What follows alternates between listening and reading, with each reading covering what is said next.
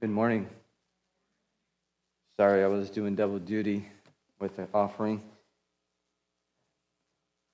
This morning we are going to continue in our study through the book of Ecclesiastes, and I would invite you to open up your Bibles or your device to the book of Ecclesiastes, chapter one.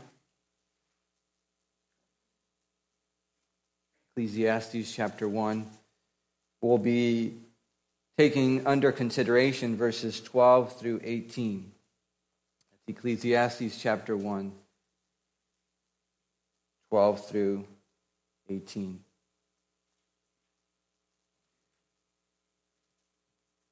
Here then, the infallible word of God preserved for us in these pages. I, the preacher, have been king over Israel in Jerusalem, and I applied my heart to seek and to search out by wisdom all that is done under heaven. It is an unhappy business that God has given to the children of man to be busy with, and I have seen everything that is done under the sun, and behold, all is vanity and a striving after wind. What is crooked cannot be made straight, and what is lacking cannot be counted. I said in my heart, I have acquired great wisdom, surpassing all who were over Jerusalem before me. And my heart has said, and my heart has had great experience of wisdom and knowledge. And I applied my heart to know wisdom and to know madness and folly. I perceived that this also is but a striving after wind.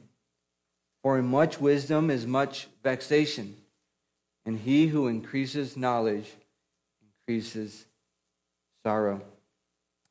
Let us pray. Father, we thank you for your word.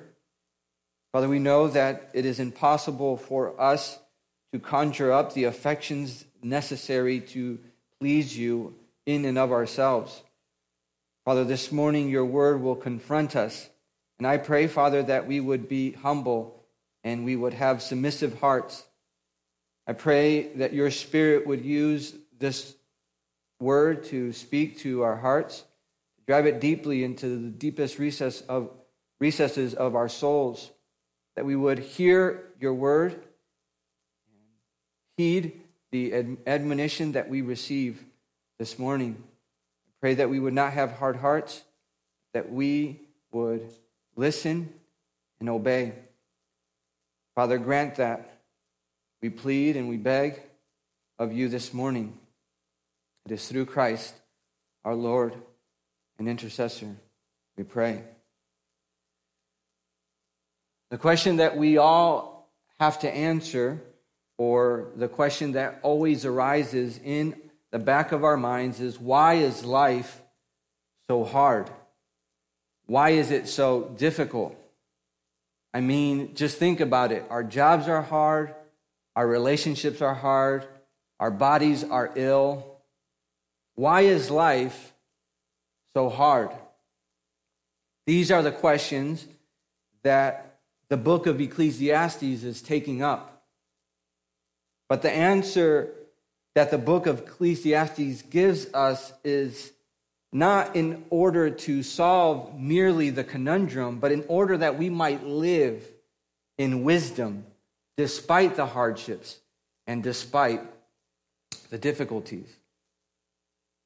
When I was young, I remember one day that I was in the lunchroom in the cafeteria of the school. During our lunch, I remember the principal of the school coming in. We were being rowdy, and she proceeded to grab a broom. She went to a table that was empty, and she began to wail on that table, making loud noise. Needless to say, there was utter silence immediately. No one said a word. And when she saw that we were quiet, she proceeded to speak. Now, she could have attempted to raise her voice above our voices to try to get our attention. She could have made her point by elevating her, her voice. But for dramatic effect, she used a loud bang to arouse us from our indifference. That is something similar to what we have here in the book of Ecclesiastes in the first chapter. The preacher, he knows who we are. He knows me and he knows you. He knows your habits and inclinations because he has lived in the same world that you live. The same sun that warms your face also warmed his. He felt the same rain, observed the same wind, and he has felt the same weariness that you and I feel on a day-to-day basis. The same exhaustions.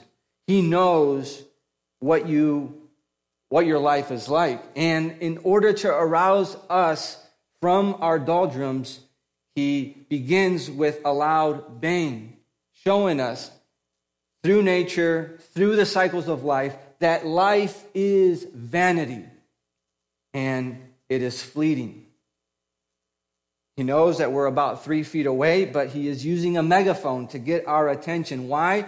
Because our attention is hard to get. The world that we live in is alluring, tantalizing, enticing, provocative. But the preacher is telling us, yeah, it is those things, but in and of itself, the world is empty. There is nothing new under the sun. And that's what the preacher has done in the first eleven verses. He has, in a sense, banged on a table so that we can perk up and listen. Now that he has our attention and he has us thinking about the futility of life, and having put the megaphone down in a sense, he proceeds to introduce himself. himself. And he says, "Hello, I have walked your shoes. I know what you feel. I know what it is to chase after the wind. I've been on that same hamster wheel." The preacher tells us this morning, do you want to know how to walk in wisdom in this difficult life? He tells us, walk in humility in this life and know your limitations. The main message that the preacher Solomon wants to tell us this morning is that we have to walk in humility in this life and understand our limitations. That is the admonition that we will receive from the preacher this morning. Walk in humility in this life and know your limitations. The question that now confronts us is this: how then are we to walk in humility knowing our limitations? And I think the preacher provides for us two things that we must acknowledge in order for us to walk in wisdom. The first thing he is going to exhort us to acknowledge is our lack of satisfaction in this life. He's going to put it out in the front. He's going to show us that life on earth is not satisfying. The second thing he's going to admonish for us to acknowledge is the frustrations and limits of our own understanding and knowledge. So first, acknowledge your lack of satisfaction in this life. Our deepest dreams, our deepest desires will never be met in this life. What you so desperately want, will you will not find under the sun. Ecclesiastes is a theological book, but in a sense is a philosophical book. It stops us in our tracks and confronts us with the big questions of life. It is not interested in how you feel or in providing you a safe place for you to process your thoughts. No, the preacher wants to make us uncomfortable. The preacher is asking you and I this morning, after all is said and done, what in the world is the meaning of life? Why are we here? What is the purpose of all of this? Do you know? Do you really know? Are you sure? Are you living like you know? The preacher is a bit blunt and unapologetic with his approach. And at times we'll find him edgy. And at times we'll find him very, very uncomfortable. But that is what is at stake. We have to answer the questions, what is the meaning of life? In the verses for our consideration this morning, we are personally introduced to the preacher. And he says several things about himself. If you look at verse twelve, he says, I, the preacher, have been king over Israel in Jerusalem. And as Eric mentioned earlier, the Queen of Sheba had experienced the great wealth and wisdom of this great king in Israel. And if you look at his, what he puts forth, in other words, his resources, his net worth, he was the king of Israel, he had resources, he had the time, he had it all. He had the American dream in his pocket, enough money to never run out and enough time to do whatever he wanted. He never reported to a boss. He never was forced to do a job he didn't want. What we think that we want, he had. And because he had the resources and because he had the time, he applied his heart to seek and to search by wisdom what is done under the earth. All that is done under heaven. He didn't flip through certain books and arrived at a conclusion in about a half hour. He says that he applied his heart to seek and to search. Think of a, the intensity of a woman, of a mother who has lost their child and is seeking to find them. This is what Solomon is pursuing. He is applying all of his heart, all of his efforts to find what is the meaning of life. Here, Solomon, in his intense desire to understand the meaning of life, is leaving no stone unturned. And what does he find? Well, verse thirteen tells us, it is an unhappy business that God has given to the children of man to be busy with, said the man who had it all. The man who had lacked no resource, the man who had an abundant resource of wisdom, said that it is an unhappy business that God has tasked us with. The word unhappy is the Hebrew word ra'ah, which means not much to you, but it does show that I know a little bit of Hebrew. Just a little chuckle here in this gloomy book of uh, Ecclesiastes. The Hebrew word is usually translated evil. The sentence could read, it is an evil business that God has given to the children of man to be busy with. The preacher is saying that the task that we have been given to be busy with in this momentary life is evil. You say, wait a minute. Are we sure we read in the Bible? I thought God wanted my happiness. Why would the preacher ascribe a task that God has given man as evil? Well, there's a tension there. We must remember that the preacher is speaking from the vantage point of earth. Have you ever seen a father or a relative or a family member hold a toy away from a child, taunting the child to grab it? Ever? It's like a game that people play just to get the child laughing. Once the child thinks they're going to get the toy, it is pulled away from them. Initially, it's fun. You see the excitement on the child's face as they see the toy approaching. When the child perceives that the toy will never be in their hands, the child starts to cry. Eventually, the father or the mother or the relative relents and gives the child the toy so that they can calm down. But imagine if the dad never gave the child the toy and left them there crying. You would say, that is so mean, that is so evil. That's how the preacher feels. Do you ever feel that way? Do you feel the preacher's tension? Don't you like that child? Don't you feel like that child at times?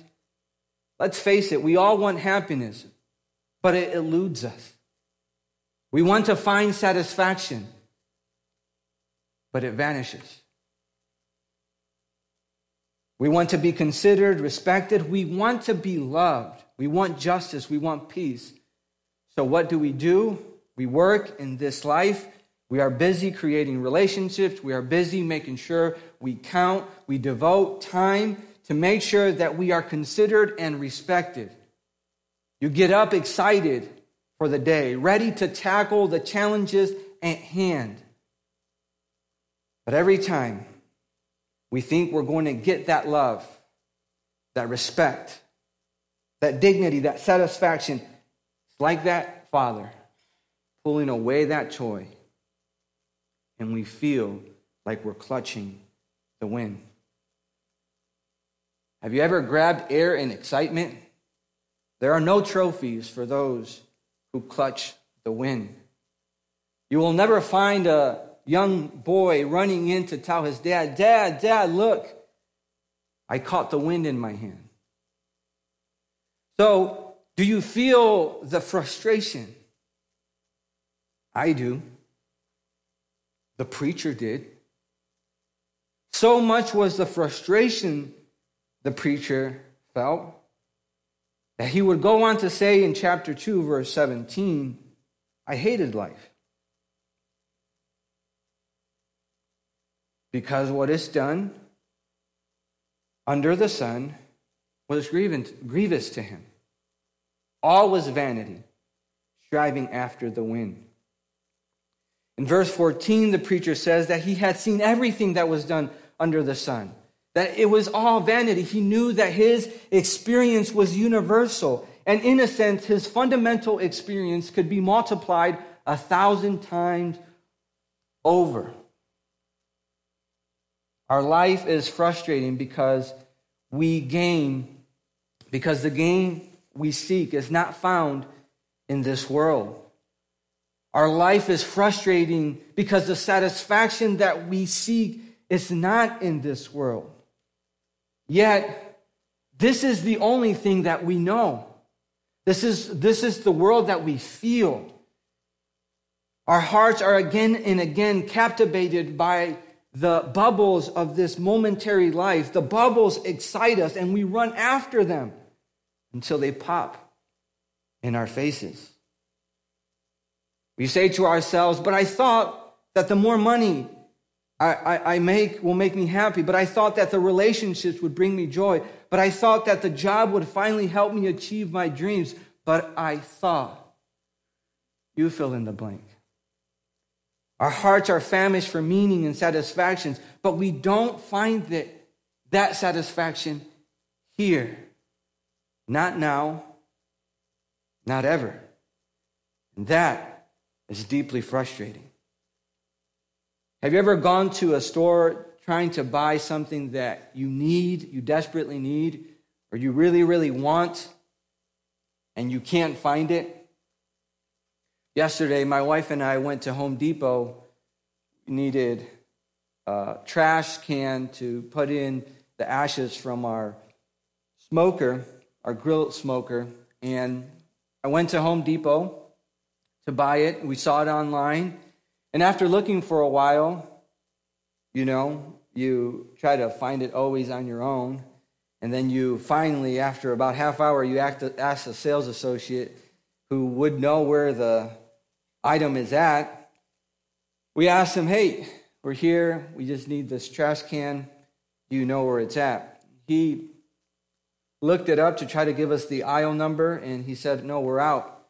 We're actually sold out completely. We don't have stock here or in our warehouses. So we couldn't even buy it online. Trying to gain the satisfaction we want, the peace, the love, the justice, the tranquility we desire in this life, listen, is forever out of stock in this momentary world. We won't find it in the things of this world. Dear Christians, what you are looking for is not here. This is not our home. And that is frustrating because this is the world that we live in. It's the world that we see and feel the most. The writer of the book of Hebrews tells us that our forefathers in the faith also lived with the same tension. He says, by faith, he, that is Abraham, went to live in the land of promise, in a foreign land, living, hear this, living in tents with Isaac and Jacob, heirs with him of the same promise. For he was looking forward to the city that has foundations, whose designer and builder is God. Why did Abraham do this? He acknowledged the frustration of this life and embraced the annoyance of his tent living because he was looking for a better city. He humbly accepted that this world would be frustrating. He accepted that it was not this world that was going to give him the satisfaction that he wanted, the peace that he wanted, the ultimate joy that he wanted. So he looked toward heaven. I know life is hard right now. We are irritated by all that goes on around us many times. But God sustains us. Paul says, we are afflicted in every way, but not crushed, perplexed, but not driven to despair, persecuted, but not forsaken, struck down, but not destroyed, always carrying in the body the death of Jesus, so that the life of Jesus may also be manifested in our bodies. We live as though we are citizens of another world. You say, but why? Okay, I get that. Cool. We're citizens of another world. But isn't there a way to like alleviate the frustration? Isn't there a way to like, you know, bring it down a couple notches? I think John Calvin is helpful when he says, listen to this, our soul, entangled in the enticements of the flesh, seeks its happiness on earth. In order to resist this wickedness, the Lord teaches his people about the emptiness of this present life through constant lessons in suffering.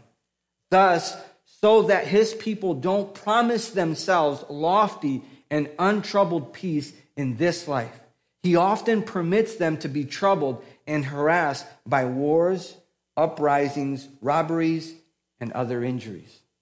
Now, this guy isn't a guy who lived his life in tranquility. He was persecuted. He had to leave his town because of persecution. His own city was going to uh, persecuted him. And he died relatively young of an illness. And his life was constantly bombarded by the frailties of his body. And he is saying that God is trying to help us understand that this world will never give us the satisfaction that we want.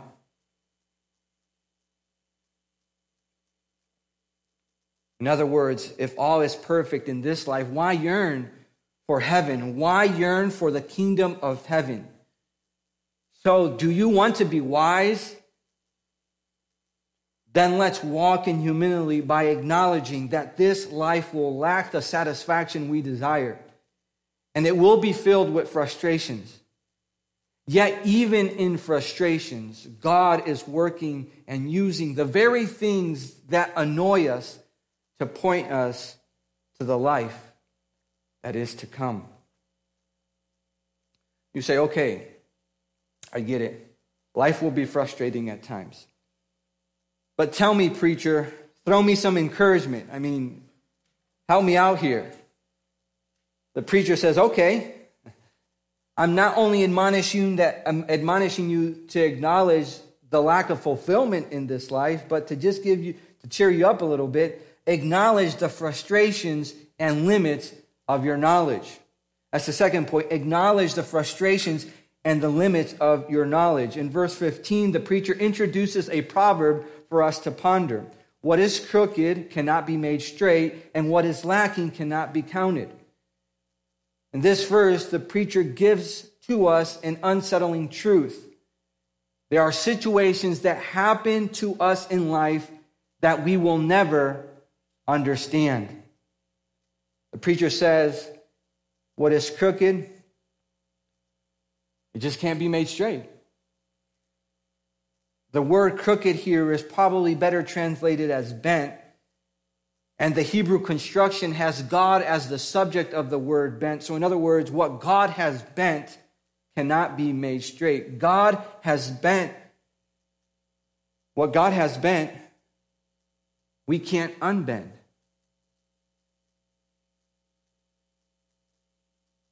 Have you ever come across something that is crooked and you're bothered by it and you want to straighten it out? Maybe it's like a picture frame. You're walking through your house. Maybe something caused it to rattle and it's just a little off level. And you just go over there. It's the instinct, our human instinct. Oh, well, let me just tap it. And there, it's straight. And when we see things that are not according to our, it's not conformed to what we think should be happening, we, in our power, try to unbend it. We want to find the solution or the answer to the circumstances. But what God has bent, we can't straighten out. But why? Why can't we straighten it out? Why can't we solve the problem? Well, we'll look at the second part of verse fifteen. He says, what is lacking cannot be counted. And what is lacking, and what is lacking in our assessments of our circumstances?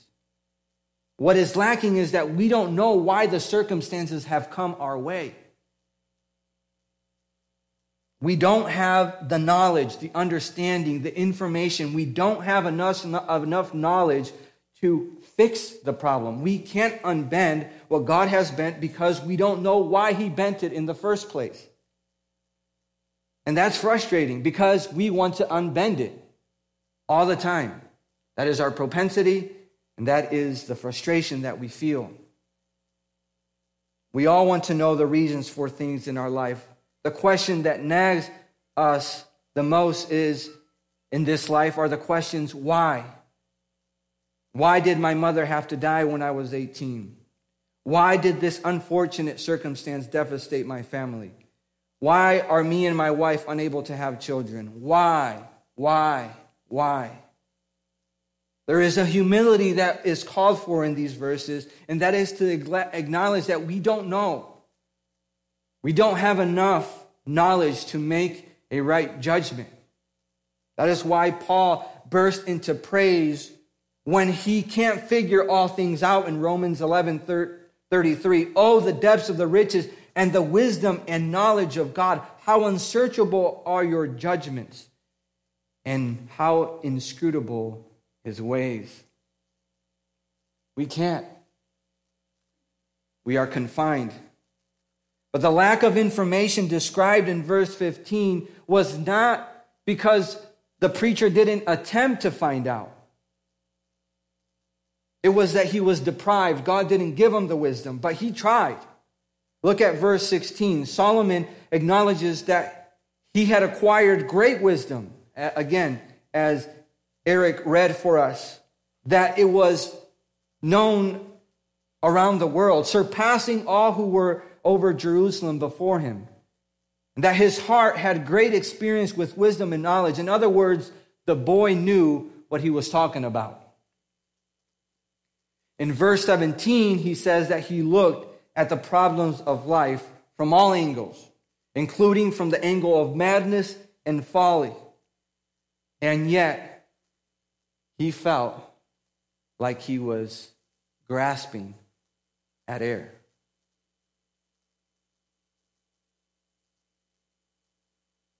And he arrives at this ominous conclusion. In much wisdom is much vexation. He who increases knowledge increases sorrow. What the preacher is saying is that even if we did know the answer to the why questions, it would only be the breeding ground for more why questions. The preacher is not dissuading us to do our studies and acquire knowledge. After all, he is the one who tells us in the book of Proverbs to seek wisdom and find the knowledge of God and the fear of God. That's the beginning of all wisdom. What he is saying is that knowing all the answers in life will not solve our problems or bring us more satisfaction. Your satisfaction is not found in answers. It's found in God himself and the promises that he gives us. Just this last week, I had to write a paper on the problem of evil. Now, if there's a question that you want to try to answer in the brief amount of time, this is probably not a question you want to try to tackle. The Christians and other philosophers have been speaking of this question for thousands of years. And it seems that the more you study the topic, the more questions arise. It's almost like it's the question that keeps on giving. My paper ended up being about fourteen pages long. And you know what the answer was when I was all said and done? I don't know. I don't have enough information to understand and solve this perplexing problem. But what I do know is that God is sovereign. Listen to these words from the London Baptist Confession of sixteen eighty-nine. God, the creator of all things, in his infinite power and wisdom, upholds, directs, arranges, and governs all creature, creatures and things, from the greatest to the least, by his perfectly wise and holy providence, to the purpose for which they were created. He governs according to his infallible foreknowledge and the free and unchangeable counsel of his will. His providence leads to the praise of the glory of his wisdom, power, justice, infinite goodness, and mercy. I don't know. And the more I try to know, it just brings on more frustration and more conundrums. So that's why he says, he finishes, for in much wisdom is much vexation, and he who increases knowledge increases sorrow. So I don't know. And it's a good place to humbly admit that we don't know in this life the reasons why things happen. And what the preacher is trying to say to us this morning, and God through him, is life on earth is hard. And since God governs all world affairs, every single thing, all of us are called to humbly submit to his will and trust him. Why? Because we know that for those who love God, all things work together for good, for those who are called according to his purpose. That is a promise that you can take to the bank.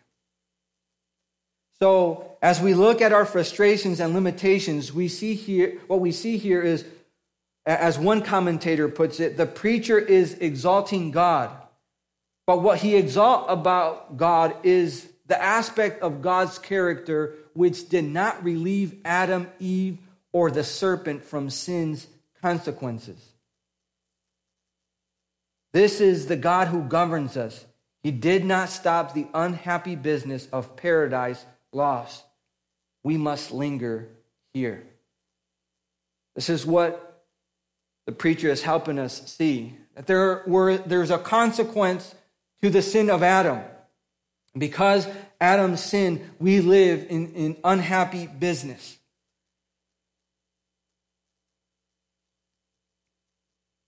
And God did not relieve us. And since God has made us linger here, this tells us that God is not going to save the world through easy escapism. The solution to the difficulties of life God is not God taking you away from your problems. Why do we know that? Because we know that God came to save the world by coming down and feeling the same frustrations and anguishes that we feel. The time was going to arrive when Jesus also squinted at the brightness of the sun. Jesus will one day feel the frustrations of this life and say that foxes have holes and birds of the air have nests, but the Son of Man has not, nowhere to lay his head. Jesus would one day be weeping at the tomb of Lazarus, feeling the pangs of death and separation. But Jesus would ultimately bear the root of our frustrations and happiness, which is sin. And he will say to his disciples, and say and says to us this morning, in the world you will have tribulation, but take heart, I have overcome the world. What we most desire in this life will not be found here in this momentary life. So, church, as we journey through this momentary life, let us walk in humility, knowing that this world will never satisfy us, and that there are many things that will happen to us that when all is said and done will bring us ever eternal, everlasting joy, because God used them to bring us closer to him. With humility, let's walk in this life, knowing that we do not have satisfaction in this world, and our knowledge of the things that happen in this world are limited. Let us pray.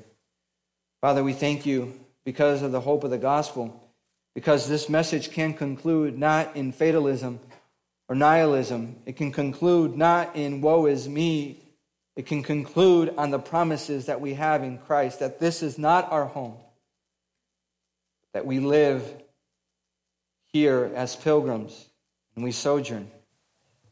And soon this temporary afflictions that we endure will give way to an eternal weight of glory. So that we eagerly await. And I pray, Father, that you would sustain us even as we endeavor to love you and praise you through humility. We ask this, we pray this through Christ our Lord. Amen.